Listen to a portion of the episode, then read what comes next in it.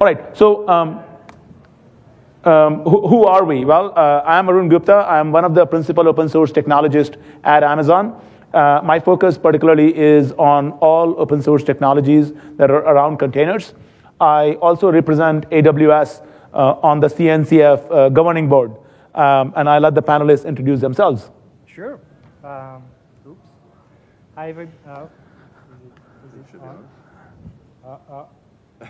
The mic is not on. The handheld is not on here.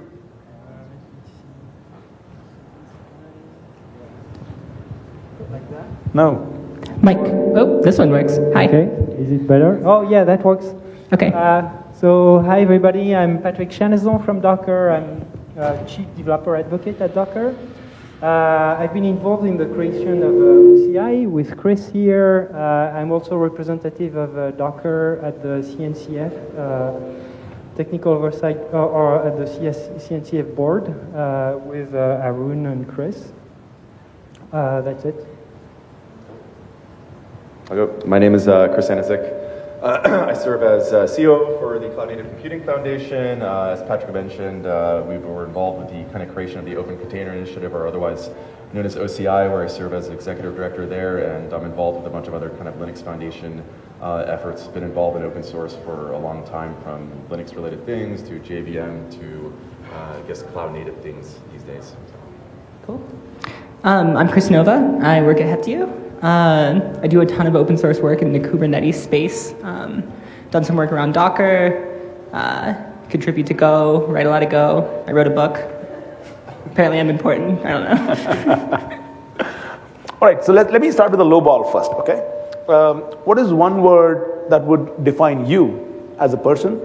And what do you think is one word that would define the state of containers today? So, Chris, why don't we start with you? Okay, uh, so one word to define me. Um, I would say adventure. Uh, I'm super into adventures, both in tech and in like real life. Um, and then one word to define containers. I would say, don't hate me on this one, but I would say hard. Um, particularly because every person I talk to, like the first thing is like, okay, I have to go through this exercise of learning what is a container and how to use it and like all the stuff that comes with it. So I think that's a good word. Okay.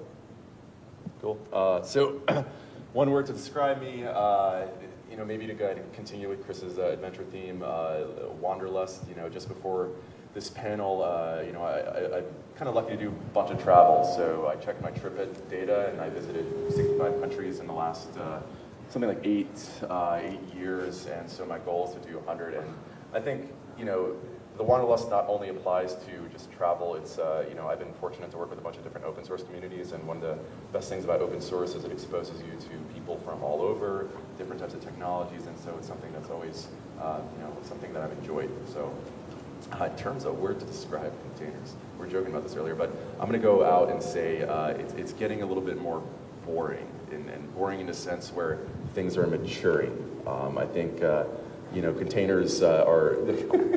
That's my you took his word. I thought your word was going to be Docker, but, uh, but uh, yeah, but I think containers are becoming more, more mature and uh, will be less kind of, uh, you're basically, containers will just be there and you're going to be focusing on stuff on top of it. Wow, pretty good. Uh, so uh, a word for myself, uh, it would be curious. Uh, I always want to learn new stuff, and I, in my career, I move from company to company uh, to learn new things. Uh, and to talk about the container world, I, I, I, had the same word, maturing. A few years ago, when we all started playing with containers, a lot of the talks at these conferences were about what is the technology, how you can use it.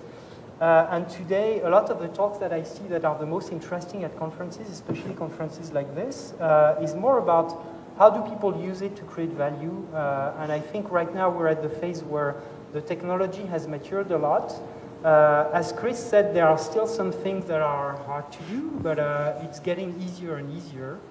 Uh, and right now, the focus is really on sharing experience between practitioners about how they create value out of it.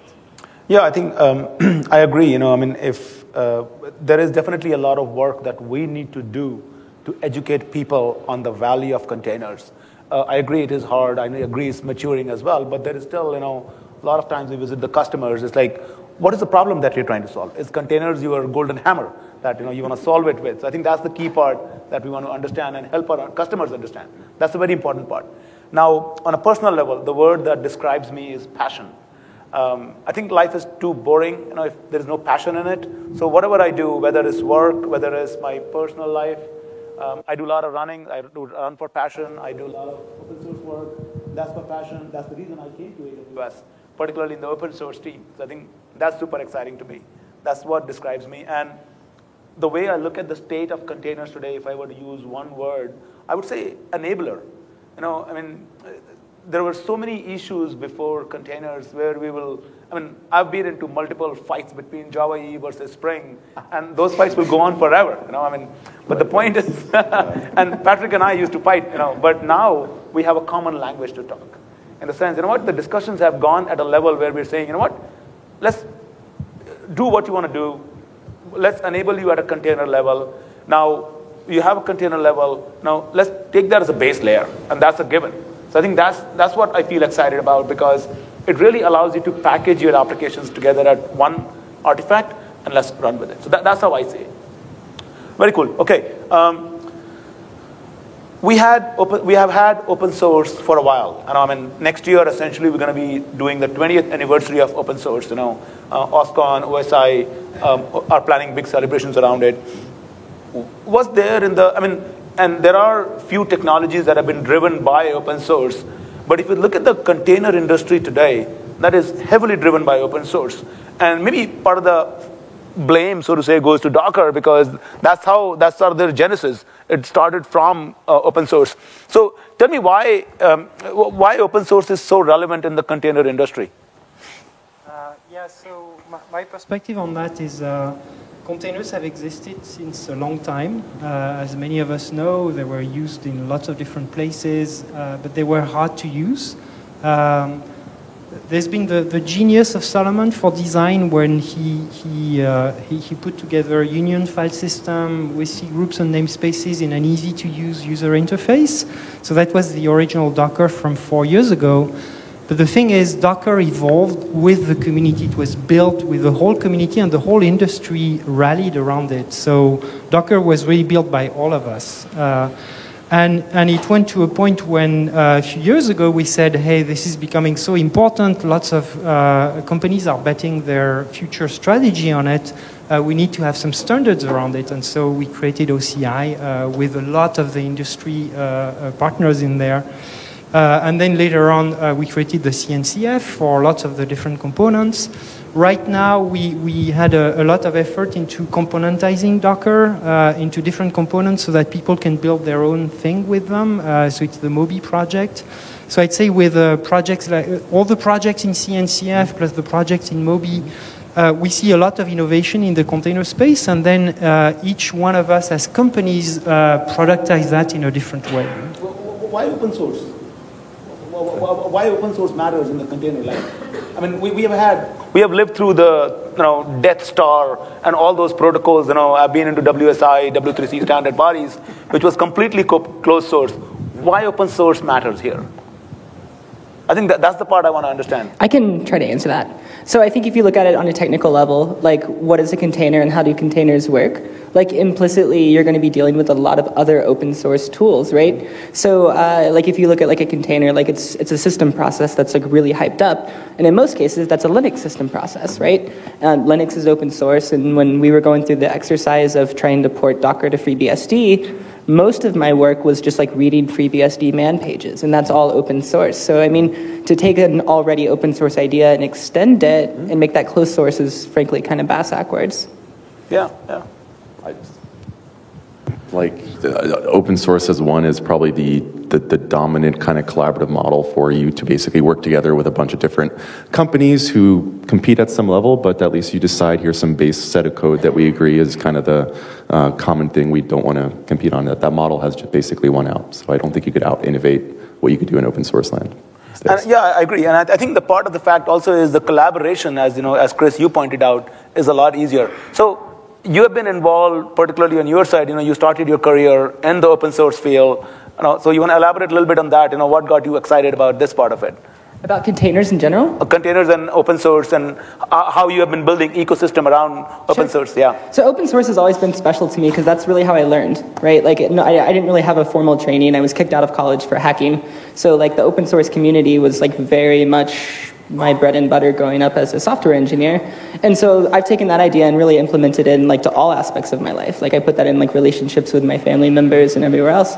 So to me, when I like look at an open source project, it represents so much more than just like an Apache 2 license, for instance. It's like this idea and it's like there's this community and this like sort of scientific approach of like I'm going to fail publicly and that's okay. In fact, we're going to encourage that. So in my career, like it's everywhere else in my life, like I very much agree that that's something I want to like strive for and encourage. That is pretty cool. You know, we do a lot of technology workshops for kids around the world. I run a nonprofit, and there, you know, we talk to kids. You know, let's hack Scratch, for example, which is open source, and they ask us, "What do you mean by open source?" You know, we don't want to get them bogged down by the details of Apache 2 license and all. You know, my son, you know, who's a high schooler, he says, open source means source code is out in the web or on GitHub somewhere, and the thing doesn't work. I will clone the repo, I'll fix it, and I will send a pull request, and I'm done. You know, and that's the attitude that we want to see this, and I think that's where you are coming from as well. Absolutely. And I think it's important to say, like, and I tweeted about this the other day, like, there's a big difference between having an open source mentality and an open source community, and then also having public source code that only you contribute to. So to me, open source is this idea of we will share everything from architectural decisions and technical decisions, and even just like, what do we want the project to look and feel like, or even solve. It's a community effort and not just like a single person or a single entity. And sharing is absolutely caring. Yeah. Yeah, very cool. Um, now, uh, let me ask another question. So let's, let's take a twist on that, if I can get my bone back. Thank you. All right, I wanted to throw a bone to these guys. Anyway, so there is a GitHub repo sitting over there. You know, yeah, cool. You, know, you can clone the repo. I can run a single node cluster. Um, our customers want to see high availability. Our customers want to see reliability. Our customers want to see scalability. Uh, how do you strike the balance essentially between usability and depth and SLA and visibility? You know, what is the value provided by a vendor essentially, you know, to those open source projects? You know, how do you strike the balance basically between contribution and to your customers? Yeah, so uh, I can start on this one. Yeah. So what you, what you just described is the, uh, the basis of Docker's business model. Uh, so, so we're, we're, we're uh, innovating in the open and, and co, uh, uh, I'd say collaborating with all our competitors uh, on the common open source code base with all these components. But when you want to run your containers in production, you need to, uh, you need to have uh, like certification for the underlying infrastructure, certification of containers. Uh, you have to have monitoring, logging, uh, networking, storage, all that stuff all set up and validated. Uh, and that's what we're selling with Docker Enterprise Edition. So we collaborate with uh, everybody, including our competitors, on the open source bits. And then we build higher level value with the Enterprise Edition. Yeah, I mean, I think you see this pattern a lot in Kubernetes too, and I'll let you talk in a second. I promise. I know I've been talking a lot. Um, where it's like like the community sort of defines the implementation of what the technology needs to implement, and then the vendor comes in and sort of gets to have their opinionated implementation in that in that sense. Anyway, go for it, Chris. I, I mean, you know, in open source, vendors basically make their money via generally like a packaging play or some maybe like additional features depending if it's like a like an open core uh, play. But you know, Docker I think is a great example of packaging up a variety of different components and, and making it easy to, to use, and people gladly pay um, uh, for it. Um, you know, one, one interesting thing we're seeing in CNCF is uh, I'm sure some of you uh, have come across that uh, lovely kind of landscape diagram that we've kind of developed, right? It's uh, good and bad. Like, eh, people love it and hate it, but uh, guess I'm kind of doing Gartner's job for them. But uh, in, in essence, like the, the whole point of that is to show that, you know, there are different approaches, open and closed, for different, aspects of cloud native, right? Uh, it's up to vendors and folks to take those pieces a la carte and package them up into something useful that people want to pay for. And I think that's the role of kind of vendors in at least our, our kind of ecosystem. Yeah, and if I were to give a little bit of an AWS perspective over there, I mean, Kubernetes existed, you know, I mean, it has been existing for three years. When we started ECS, essentially the reason we started is because our customers were asking us, give us a solution to build something with Docker. You know, Kubernetes was too early in the cycle for us to take mainstream, so we started building ECS. Our customers loved it. If you remember the slide that Andy showed this morning on the keynote, you know, there were like 150 odd customers that are using ECS very actively. But now, as customers have asked us, you know, okay, you know what Kubernetes matters to us? This morning we announced EKS. That doesn't mean EKS and ECS are competing services, but it's about offering a choice to the customer. And then we're gonna, the main goal of EKS again is to do 100% upstream experience so that we don't want to build anything proprietary, closed source. We're to keep contributing it to upstream so that in case you want to do your own EKS, yeah, sure, take the upstream build, run it, and then you know where AWS excels is from the reliability, scalability, high availability, you know, the usual traits that you're expected out of AWS essentially. So Chris, I have a question for you essentially now. Now, and maybe for uh, Patrick as well. The idea is if you look at the Moby, Project Moby, or if you look at the CNCF landscape, there are about 14 projects today, a lot more in the pipeline that are going to get integrated. If you look at the stack diagram, my head starts spinning. You know, I really have to take my, you know, put a big chart on like on a 10 by 10 feet wall. What is the stack that I'm going to use now? Now, what are we, what are we telling our customers? How are we guiding our customers what is it that they should use? You know, what components are going to work with each other? What sort of certifications are we offering to our customers to make that a little bit easier to consume? Yeah, I mean, so I'll, I'll, start. I kind of spoke on this a little bit. So, you know, the whole purpose at Landscape was to demonstrate that there's multiple paths to cloud native. There's just not one set of technologies. Like, yes, yes, we think that you know the projects in CNCF are good, solid, proven options with healthy communities, but there's other good, other open, and even closed options that you know people are using. So it kind of reflects, I think, the re- the reality of things. Um, you know, other things that we essentially do is we've launched some efforts around you know training, certification. So we have a Kubernetes certification uh, program that we've launched. So we had something like 30 I think 36, or actually more than that now, but 36 certified Kubernetes distros um, that basically offer some you know level of guarantee that uh, these things are compatible and work uh, across the different distros. So um, yeah. Yeah, and my perspective on that is that uh, on the open source side, uh, you have an explosion, uh, really a Cambrian explosion of projects. Uh, there are lots of projects for everything you want to do, and you can see that in the CNCF uh, eye chart. Uh, you can see that in the in the Moby project as well. We have tons of projects in there. And the reason we're doing them, uh, for us, it's for systems builders, like things like LinuxKit or InfraKit or Containerd. They are really for like people who are building their own platforms. Now, for customers who just want to run containers, that's where we assemble all these things together into our commercial products. Uh, for example, recently we just added Kubernetes in there, and we're constantly adding new components in there uh, in a packaged way so that they have an, an easy way to uh, consume all that. Okay, well, um, okay, M makes sense. So now, we, this panel is about, of course, open source and containers. And um, in the typically when you're applying, you know, you're deploying your applications to a cloud, you know, say this is a land of lock-in. Um, so help me understand, you know, how would, is there a future for, say, a closed source software, particularly in the container land? I mean, going back to that landscape, you look at it. About, I would actually argue more than half of it is there's closed closed software there. There's plenty of great proprietary options that you could use. And honestly, if you look at the market, uh, customers use a variety. Some customers, depending how advanced they are, may be using more proprietary options than not. Others are using a mix of open source, closed options, and so on. I think it just reflects the reality market. So.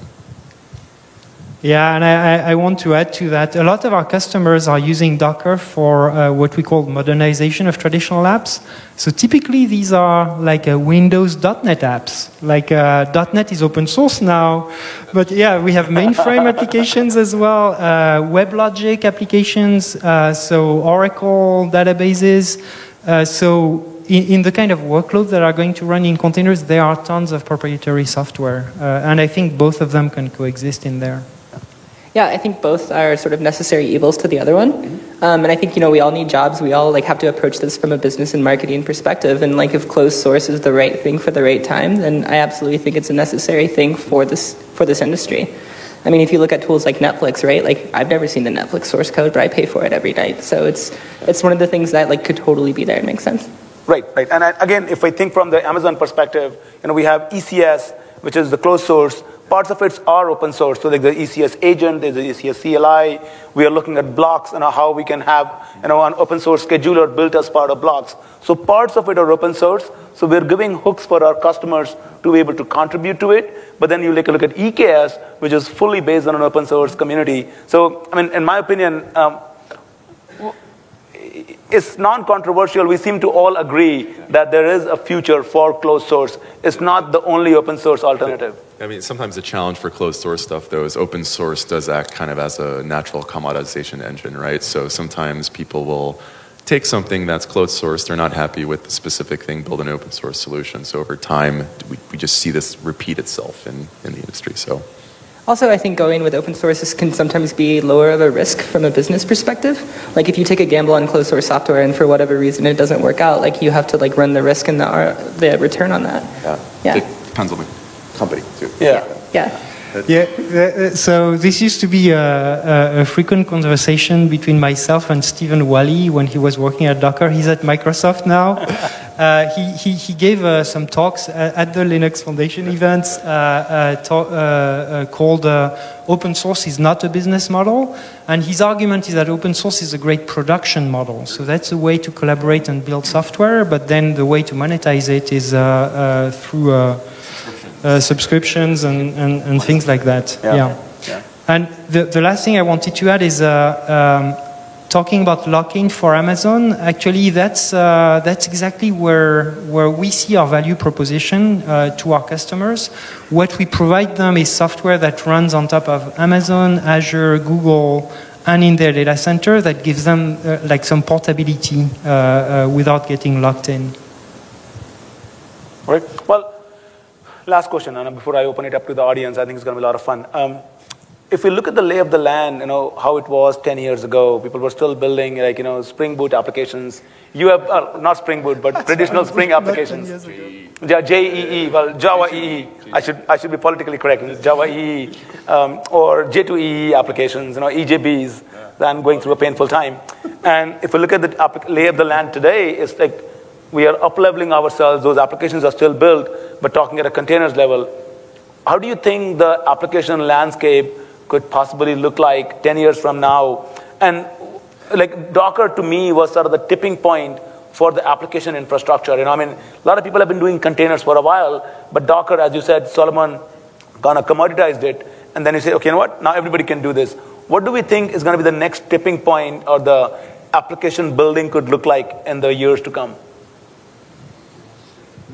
You can take it if you want. Okay, so, I, have I have some ideas on that, uh, and uh, and actually it resonates with uh, uh Andy's keynote this morning, where when he talked about machine learning.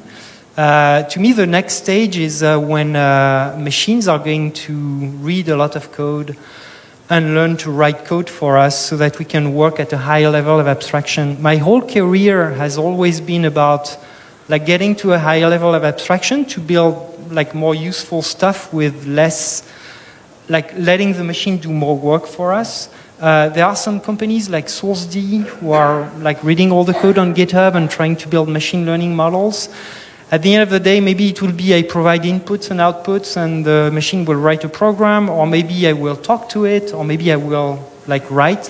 So the, the software developer role uh, will more become like a writer or a painter uh, uh, or maybe a theater player. Maybe I'll do, I will do some acting and uh, the computer will learn uh, what I want to do with all this data. Yeah, I mean, if you think about it, you know, it's a user versus builder. You know, I mean, that line is kind of you know, a bit fuzzy these days. Yeah, and it should get more and more fuzzy. I think uh, everybody will become a builder, but the tools for building uh, should be easier to use. Uh, and actually, at Docker, our, our mission statement is to build tools of mass innovation. So, One of the things I think about a lot, and this just might be me like too late at night or whatever, um, I think we're going to get to a point one day as a species where we actually stop writing code um, and we skip that step and we go directly from software to other software. And the whole intermediate, intermediate part of actually representing and encapsulating software in a human readable form won't really be necessary. And sometimes I think about like what that would be like if we were to write like binary code that would just spit out another bi- bit of binary and the humans were just sitting there massaging all these little executables to make them do what we wanted to do. Yeah, I mean, you know, I spent about a, almost like a decade of my life building developer tooling, and you know, honestly, the stuff that we use today, kind of to, to reflect on Patrick's point, it's still pretty primitive. Like, it doesn't really take advantage of you know the, the kind of availability of like AI and machine learning stuff that you could like imagine that being imprinted into your like IDE or development environment. That's just not there yet. So I'm hoping in the next decade uh, our development experience is is a lot smarter than kind of just straight up like them Emacs and you know basic IDE. So I Don't, know. don't hit on Emacs now. Yeah, Emacs needs AI. That's the quote right there. That's, that's the quote that needs to get tweeted. I tweeted. use it when there's a, v, a Vim plugin. Uh, there you go. Well, I think if we go back 10 years ago, I don't think any, would have, any one of us would have predicted that the containers would be the next big thing. So I think any prediction that we make at this point of time is probably short-lived. You know, somebody will come up, you know, with a machine learning way of writing code, and there you are in two years. That is all implemented. So to me, the way I look at it is, it's a constant evolution. To me, 10 years look out so far out, I can't even think that long. You know, I don't know what, what I'm going to be doing. But essentially, to me, the way I look at it is building that upscale components, you know, up, upscale, uh, uh, upstack components. That you know, how do I dumb it down further and further and further so that I can do more interesting things? Because I mean, I, I how many of you have seen the movie Matrix? Never let the humans do the job of a machine, as Patrick was saying. So let the machines do, let, let the GPUs, let your compute instances do all the hard work so that you can focus on the fun thing. I mean, that's sort of my belief, at least. Well, uh, those are all my questions. So at this point of time, I would like to kind of open it up uh, to the audience and see if you have any questions. Well, let me, let me, let me run around with the mic. mic floating around somewhere. Well, we- we- we're getting recorded, so I'm going to take this off my head. It's kind of hurting. Now, now the hat comes off. Yeah. Uh, what, what values and successes have you seen of companies that offer proprietary or closed source products that, um, that consider taking them open source?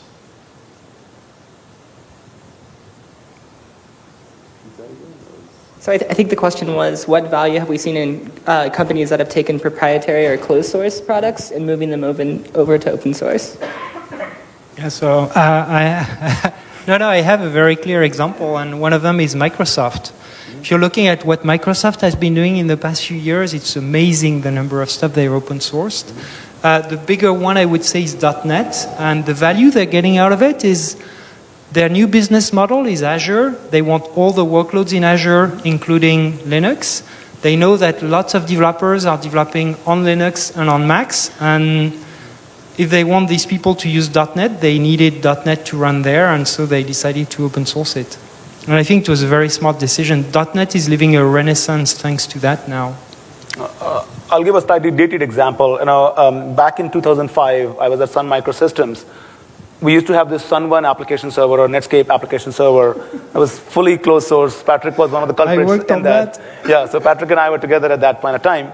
We took that Netscape application server from closed source. We announced that 2005 JavaOne, we're going to take it open source. And 2006, we released the source code. And from there, literally, you know, from like a few downloads, from zero to we reached 5 million downloads in three years. So a lot of it was perspective as well. Uh, it was literally a top-down derivative that, okay, it has to be open source and everything has to be laid out. So downloads, you know, much wider visibility. Um, we are building this brand new workshop, which is Kubernetes on AWS workshop. Uh, we are working very actively with our customers, our partners, and we're going to start reaching out to them more actively. One, literally this morning, somebody sent me a pull request with a typo. And every typo really improves the value of the software.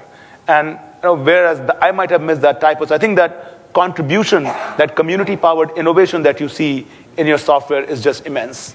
I think- and similarly, again, We're looking at Blox, for example. We're building a daemon set scheduler over there out in the open source, but we're hoping our customers will be able to contribute more to it as well. Yeah, I was going to say, just echoing what you said, Arun. I think there's something to be, to be said about when you open source software for you kind of want like you have higher expectations than you would for yourself.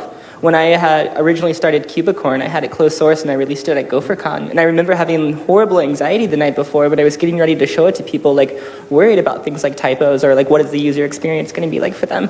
And the second I clicked that open source button, everybody started like contributing and they had comments and people were opening PRs to fix like typos in their docs. And I mean, sure, it was embarrassing, but overall, it ultimately led to a better product. Well, I mean, I'll, I'll share an internal story um, in the sense that our team was saying, "Oh, you release this out in the public. You know, what do you mean? You know, there are typos in it." I said, "But that's the beauty of open source. You know, I mean, it's okay. You know, because the product is pretty solid. The lab is building. We're evolving with the community. You know, it's completely okay to be transparent. So that's how we are evolving it. I think that's the big value that I see in it personally." Uh, I, I, wanted to add a few examples. Uh, so one example uh, was uh, when Google uh, created Open Social with 15 different social networks back in 2007. Mm. when we did that, we open sourced the core component that would, the server that would enable all the social networks to implement Open Social. It was the Apache Shindig project. and when we did that, a few of them implemented it. Uh, but then very quickly, Facebook killed all the other social networks, and uh, there was no value in there at all anymore. And so it was an effort to try to use open source as a strategic weapon to get some value out of it, uh, but it failed. So that, that's one example when it failed. And I have so another. You mean Google has that Google Social, Google Plus thing, right? Oh, it was before Google Plus. Oh, okay, before yeah, yeah. that. Google Plus was the second failure in social networking from Google. I, I didn't say that. I was involved only in the first one. Uh, the other example I had is when Netscape uh, uh, was bought by AOL and uh, open sourced uh, Mozilla. Uh, at that time, for AOL bought Netscape for the eyeballs in NetCenter. they didn't care at all either about the server side that went to Sun or about the browser that they put into a foundation.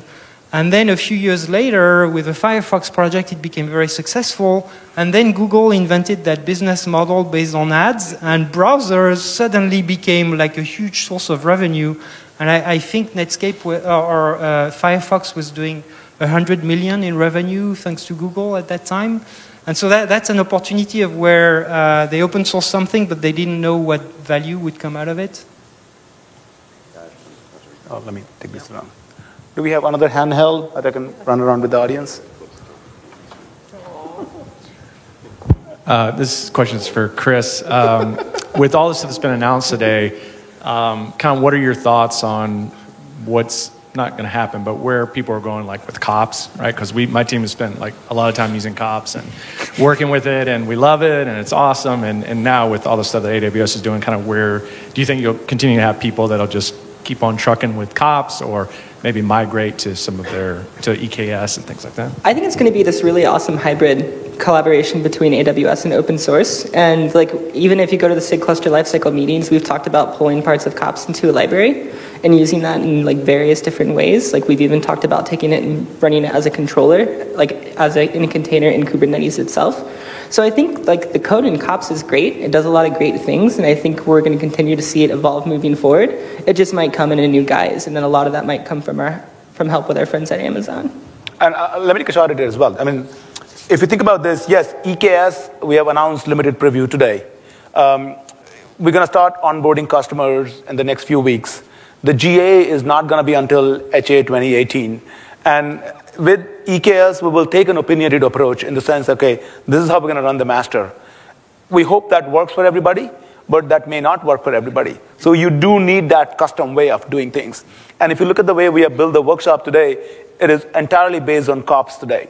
So essentially, the way I look at the workshop, for example, evolving is hey, we expect you to run a three master, five worker cluster. You could do this using kops, you could do this using CloudFormation, you could do this using Terraform, you could do this using EKS. it doesn't really matter well. to us because the service by itself is going to be very lean. A lot of it is about all about you know the Kubernetes concepts. So I think that's the way I look at it.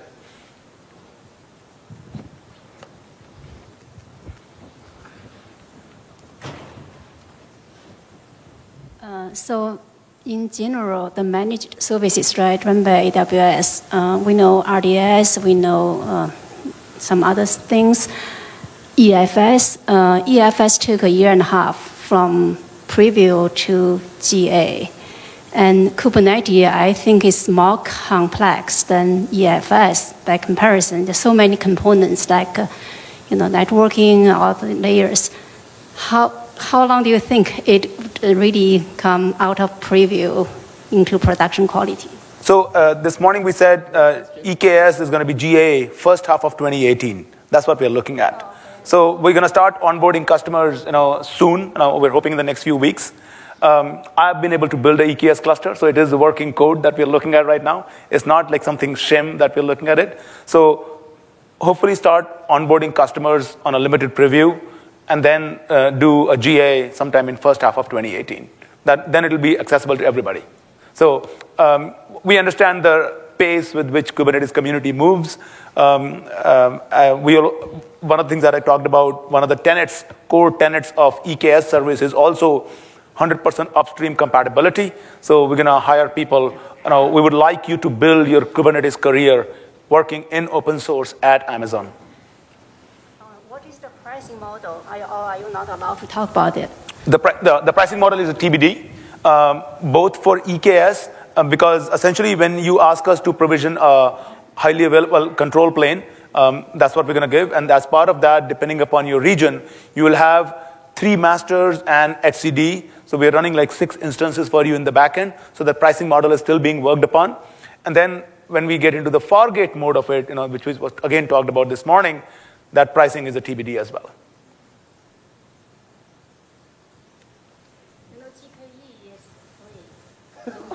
oh my God, she's so good. Right.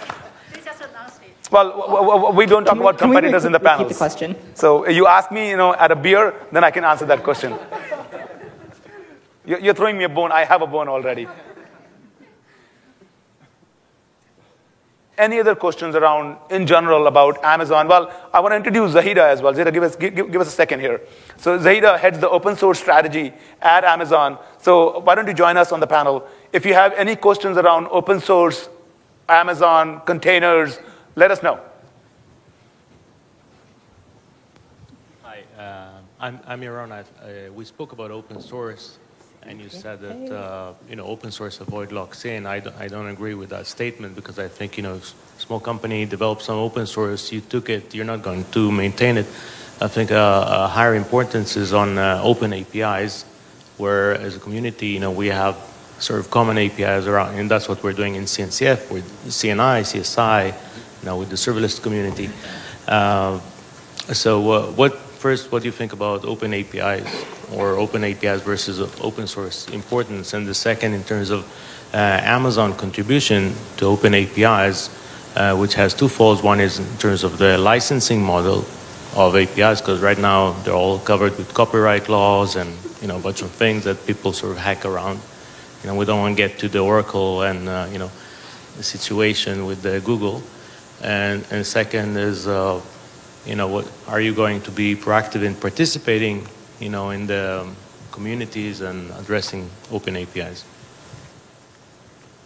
I think she's, she's getting ready to answer the question. See, I Oh, challenged you a bit. me. Okay, let me see if I got that question. So, um, uh, open APIs and uh, around licensing, that's a big part of it. One of one of the pieces that you're asking. So again, there are two aspects to open APIs. One is, uh, you know, you're a market leader in certain aspects. You know, you have Lambda, you have other APIs. Um, you know, one approach that uh, we sort of as user would expect is to make sure that uh, people can use those APIs without being, uh, you know, liable to all sorts of uh, issues. You know, uh, second is participating with the community in sort of standardizing APIs and bringing your opinions, which probably are valuable, into the community. So maybe you can answer the first one, I can answer the second one. I mean, I, I have some perspective on that. Okay, you want to get that? Yeah, sure. Well, um, Let her time. talk about open events, for example, and uh, you're aware of that. So open events is one of the efforts that's happening in the CNCF serverless working group, where we're trying to define an open event format for how it would work on the Lambda functions. You guys haven't participated. Well, we, we, uh, well, I have been participating, Chris Munns have been participating, so I think your statement is, is inaccurate in that sense. because we have been participating, we have reviewed the paper, we have particip- we were at the last events group meeting, we will be at the CNCF working group meeting as well. It Depends how you define participation. Yes. uh, So you, you, you want to answer the first part, you know, how we're going to be contributing, how Sure. uh, the licensing part of it? Yeah, sure. And um, I think over the over the years, as an organisation, we've been contributing to open source, and um, what you haven't seen is that we haven't been talking about it. So um, since about 2005, we've made contributions to a lot of external open source projects and um, to our own repos. And actually, um, you can go and search through AWS uh, repos and Amazon repos. Um, if you go to aws.github.io, um, there's an easy way to go through and look at all of the code. Um, and a lot of the licensing that we're working on, so um, as we're making acquisitions and even just looking at our own um, processes that we've gone through recently as well, is moving to much more permissive licenses and, and transitioning. So, for example, um, even with FreeRTOS as well, there was a, a license that was created by the founder that was uh, a modified version of the MIT license, and that's now been um, transitioned over to uh, the proper MIT license and a permissive license as well. So we're moving to more popular licenses that's opening it up to uh, contributions and much more friendly for the community to partic- participate in. Think Did it's that- no, not just that in answered the, it's not, not just in the context of your open source or not. I think it's pretty legitimate to have commercial products, uh, but I think it will be more friendly if the uh, licensing around those APIs of the commercial products are a little more permissive, You know, that if someone says, you know, because Amazon is a market leader, I want to create an EC2 like uh, API, he, he knows that you cannot sue him tomorrow because he's done that for his personal use because he wants to use multi-cloud, for example. Yeah, we'll, we'll take that feedback. Next question. This is quite echoey. isn't it? Yeah. I You have a question? Down here. Oh, No, I don't. okay. All right. Um, so, kind of asking something slightly different, and it's really for you know you you folks work with containers, Amazon, all those kind of things, and but you mentioned J2E or Java Enterprise, and um, I cannot stop thinking that in some university around the world we still uh, teach kids or young people this crap, and um, honestly, so I wanted to understand like what's um, you know the role of uh, companies like Amazon or CNCF or us as individuals into trying to you know uh, play a role actually also in the education, try to bring bring those technologies uh, to young people to actually be better professionals in the future. It's a tough one. I mean, I, I could at least speak from a CNCF and Linux Foundation perspective. Like, we offer uh, a, a ton of free, you know, training and courses out there from all different types of, you know, not only just like, hey, here's a free intro to Kubernetes, but we have for different languages and, and so on. So we're trying to do our, our part. The problem is each, you know, for younger folks, if we talk at like the academic university level, each curriculum is different. Each program is different, right? Like I, you know, I started, you know, uh, what the hell? Like it was like like it was, it was it was a it was a mix of like Lisp and you know C when I started. So it was a mix of you know everyone everyone has different you know techniques to to kind of learn and introduce folks to programming at academic level. So from the LF part, we're doing our best in terms of providing free training uh, as much as possible. We also try to partner with universities to expose. Um, students to open source, which to we still kind of see as a, a sour point. Like you know, no one really teaches you how to contribute. You kind of have to go stumble along and then you know learn on your own. Like I started my days in open source contributing to Slack and, and Gentoo, but way way back in the day, about 18 years ago. So you know, things have changed. Also, I just want to say that like I think there's a part that we can all play in that, right? Like like we all know kids, we all know people who are learning, we all know people who are like mid-career and they're making a career switch, and like there's something to be said about saying like, hey, you should try to run Linux on the desktop, or like, hey, you should get into like Go or Kubernetes, or prescribe whatever you want, but just encouraging people around you and sharing the lessons you've learned is important. Also, like I mean, think like shit, back in the day, like we had like what, like Usenet and IRC maybe, like kids have like Minecraft, YouTube, like there's so much resources these days, like it's out of control. Uh, Yeah, I think there are, um, actually it's not on. take that one. Oh. Um, so there's some interesting programs out there as well. And um, I was formerly um, with the Google Open Source Program Office, and we set up Summer of Code, which encourages interns to participate. But you know, even at an individual level, I think the university is really the, you know, um, a lot of the courses that are available are very much kind of still old school technologies. They're not what we're all using here in the cloud.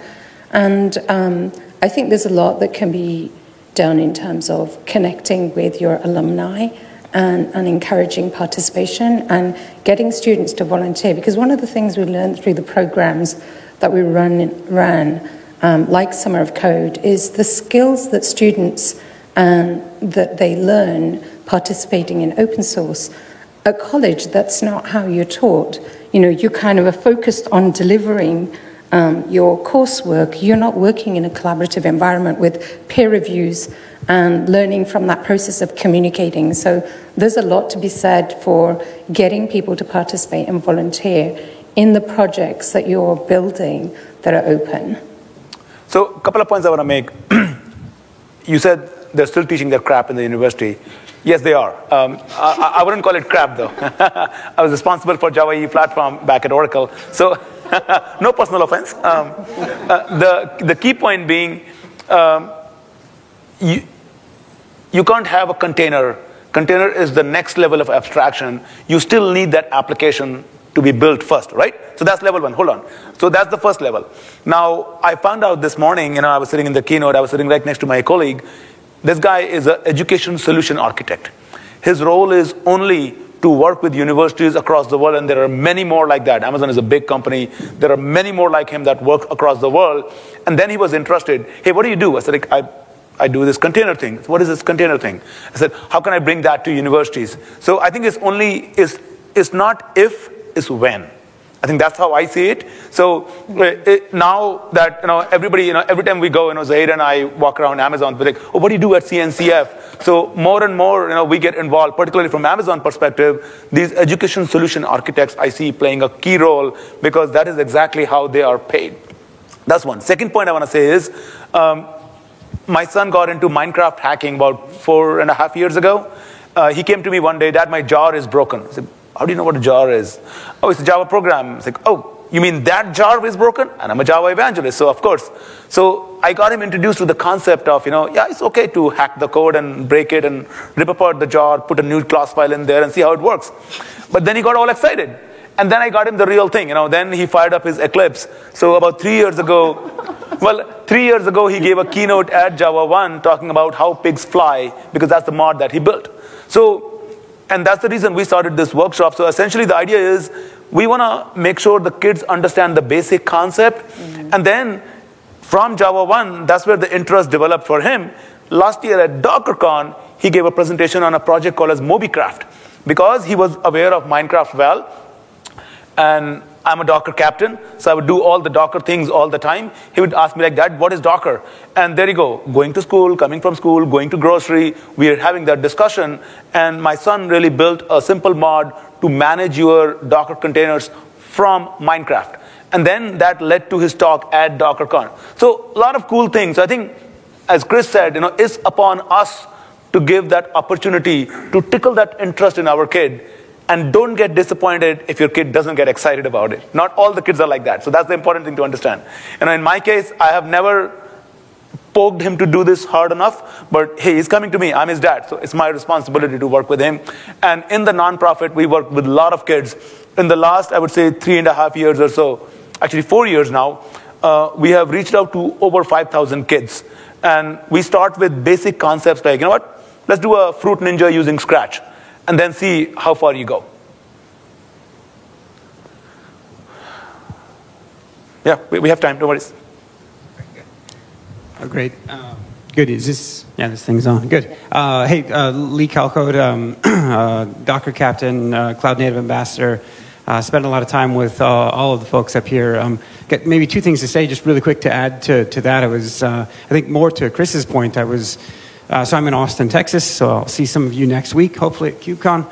Um, but uh, I was guest lecturing at UT uh, Austin a couple of weeks ago on Docker networking, as it turns out, and the well, well, this is I was going to say the kids in the class, and that's that's just a sign of my age at this point, but that's too bad. Anyway, the, the kids in the class were, were quite excited about uh, learning those things, and I have to give credit to the university professor there.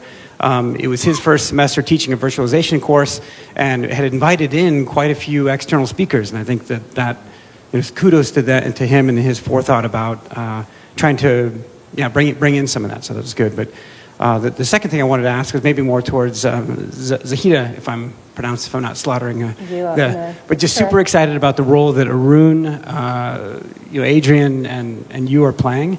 Uh, uh, just with respect to open source, I think, I don't know if others share the sentiment, but I'll, I'll sheepishly say that my, my sense of, uh, of AWS's um, taking, taking, taking versus giving, giving, giving has been maybe slanted towards the former versus the latter. And I think that that's maybe that's an uninformed perspective. It's just my my perceived sentiment towards how it is that open source is used and maybe um, sold back as a service.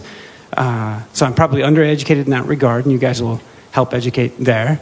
Uh, but but most notably seeing a significant change in terms of that giving back and in terms of opening things up. And, and I guess the, the question therein that I was trying to ask is, uh, you know, we, so my full-time role is at a, a company, SolarWinds, I'm headquartered in Austin, Texas. Uh, lots of money that has been made on closed source and really trying to open up their, their minds and their perspectives to being much more open. Sometimes that's uh, source code, sometimes that's just community engagement. Um, uh, but where part of our struggle lies is that folks that have been there a long time are very comfortable with how to monetize closed source. And, and so the question is, as you're opening up various aspects of the efforts that you're doing, uh, maybe looking in arrears towards older services that if I can if I can use old and AWS in the same uh, same sentence, but older services that are there. Uh, what what are the can you characterize or or kind of describe the decision factors that might be involved in either coming back and opening up some of those other services and uh, how you guys think about that? So um, I don't know if you you know, one of the things that's core to Amazon and AWS is our leadership principles. And we have one that's about customer obsession. 14 of them, yeah. Yeah, and customer obsession is a big one. And it's customer obsession, and it's the customers and the requirements from the customers that's driving what we're doing in open source. So, you know, if there are particular requests that you have, we're listening. And that's really what's um, driving a lot of the decision making. So I don't know if that answers your so, question. So let me give a couple focus. of more perspective over there. So if you look at SAM local, for example, you know, SAM local is allows you to run, you know, test dev lambdas on your laptop. That's again done fully in open source. And you know, we, the person who's the lead author for SAM Local, I had dinner with him two days before the project was going live. He was having jitters because that's not a typical Amazon model. So literally two hours were just calming him down that, you know what, if your doc has a bug, it's okay. The bar that we set internally for ourselves is far too high because our customers expect that of us. So now that is how the cultural change that Zahida and I are saying, you know, that is okay, you know, if you if things are not 101% right, you know, let's get them out, let's get the feedback and work collaboratively with the community. Sometimes when you expose yourself, community acknowledges it and then they, you know, be more transparent with you. So that's one example. Second is, I would say EKS again. You know, that's one of the core tenet as I highlighted is, is going to be 100% compatible. So if I take specific examples in EKS itself, if you look at kubectl today, the way you deploy applications, kubectl has no integration with IAM. And the way you invoke kubectl, you have to smuggle your credentials out of the cluster, and then you have to use your IAM roles. These are two disconnected models. So we are working, for example, with Heptio Labs, essentially, and Chris is going to be very actively involved with that, of building an authenticator. That authenticator is going to allow you to stick your IAM role right into uh, kubectl itself. Now, our goal is we can hopefully integrate that into kubectl upstream or Go client, wherever is the right place. But then, uh, that functionality is going to be available out there. And that's the same thing we're going to take and implement in our product as well. And you're going to use the same source code. So definitely the mentality. We, we also need to realize Amazon is a big ship. So it takes a while to change that mentality. So we are taking one step at a time.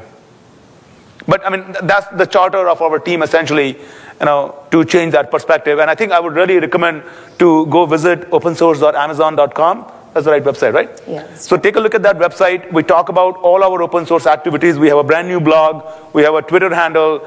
Lots of ways by which we're gonna we're gonna be working with our partners on how and where the open source activities are happening. So we highly encourage to get your feedback on that. Right, and we're just kind of the voice externally. So, you know, as a company, there are uh, a whole bunch of champions inside. There's uh, teams that have been involved in all of the compliance and all of the um, releasing of the code uh, over the years as well, and all the engineers. So, you know, we're part of the change that we're bringing about is really infusing the rest of the organization with open source. But a lot of that already exists, and it's also giving them a voice.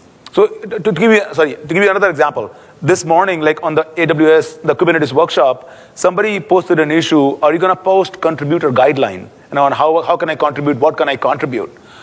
I don't want to make up a contributor guideline. So that's when we went to the internal champion, Zahida, myself, and that internal champion. His name is Henri Yandell. You know, three of us discussed, you know what?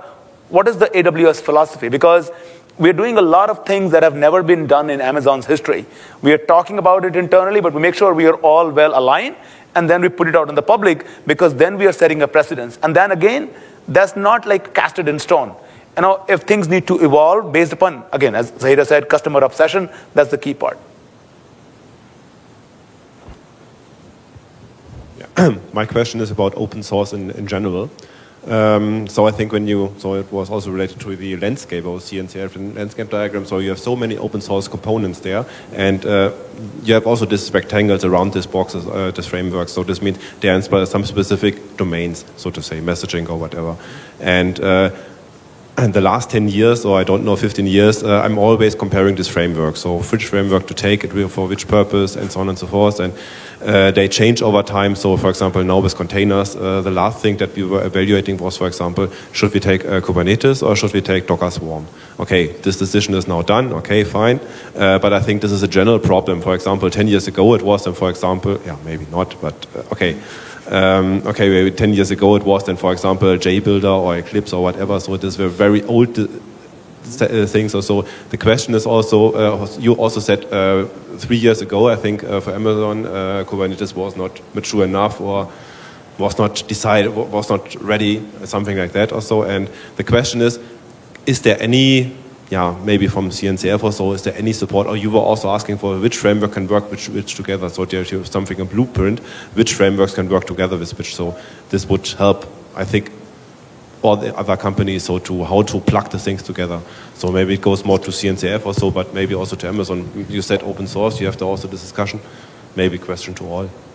Yeah, I, I, mean that, that landscape diagram is really just more of a, a, a map, not necessarily like uh, here's a stack you could download and immediately use and play. It's a set of kind of recommendations for different types of projects in different spaces. Um, we really have the mindset that you know CNCF serves its projects, and you're not going to download like a cloud native distro from from our website, right? We rely on our members to actually build products and sell them to people that will actually pay money and you know for them because they actually have derived some value uh, you know uh, from it. So um, you know our goal is to continually update as update that thing as much as possible. Uh, you know once a month at least uh, do kind of a refresher and kind of uh, constantly listen to our community to evolve that um, evolve that properly. Um, yeah, uh, hopefully, I don't know if that answers your specific. Uh... So, to give an Amazon angle to that, you know, again, I'm going to go back to the workshop because that's what has been keeping me busy for the last four months. Um, we looked at, you know, how how our customers want to do monitoring with Kubernetes. Now, there are like seven different ways you can do that. But what we did is we picked up three ways, but we're seeing the most prominent one. But if you think the fourth one matters to you, send us a pull request. And that's how we are looking at it. Now, similarly, if you're looking at app scaling, there are like multiple ways by which you can do app scaling. Should I use as a horizontal pod autoscaler? Should I use as CloudWatch metrics? Should I use as some other metrics? Uh, how do I do that? So there are lots of ways, I think, and the point is right, that it's really a map. You know, and uh, Amazon is a lot about customer choice. Know, we give you choices, see what fits your need, and hopefully this workshop and other uh, such material, we got lots of reference architecture, for example, for ECS. Like you want to do build a pipeline. Sure, you have Jenkins in your environment, use Jenkins. You want to use, you don't have nothing in your environment, use CodeStar's suite of tools. So from Amazon, absolutely we care about that, and we want to provide guidance to our customers in the best possible way. Yeah, I think we have and, time. And just for the Swarm versus Kubernetes question, uh, if you got money uh, in Docker EE, you can run both. well, that was a long time coming anyway. Thank you. But I think we are out of time here already. Uh, thank you very much. Thank you, everybody. You know, I hope you had a good time. Thanks.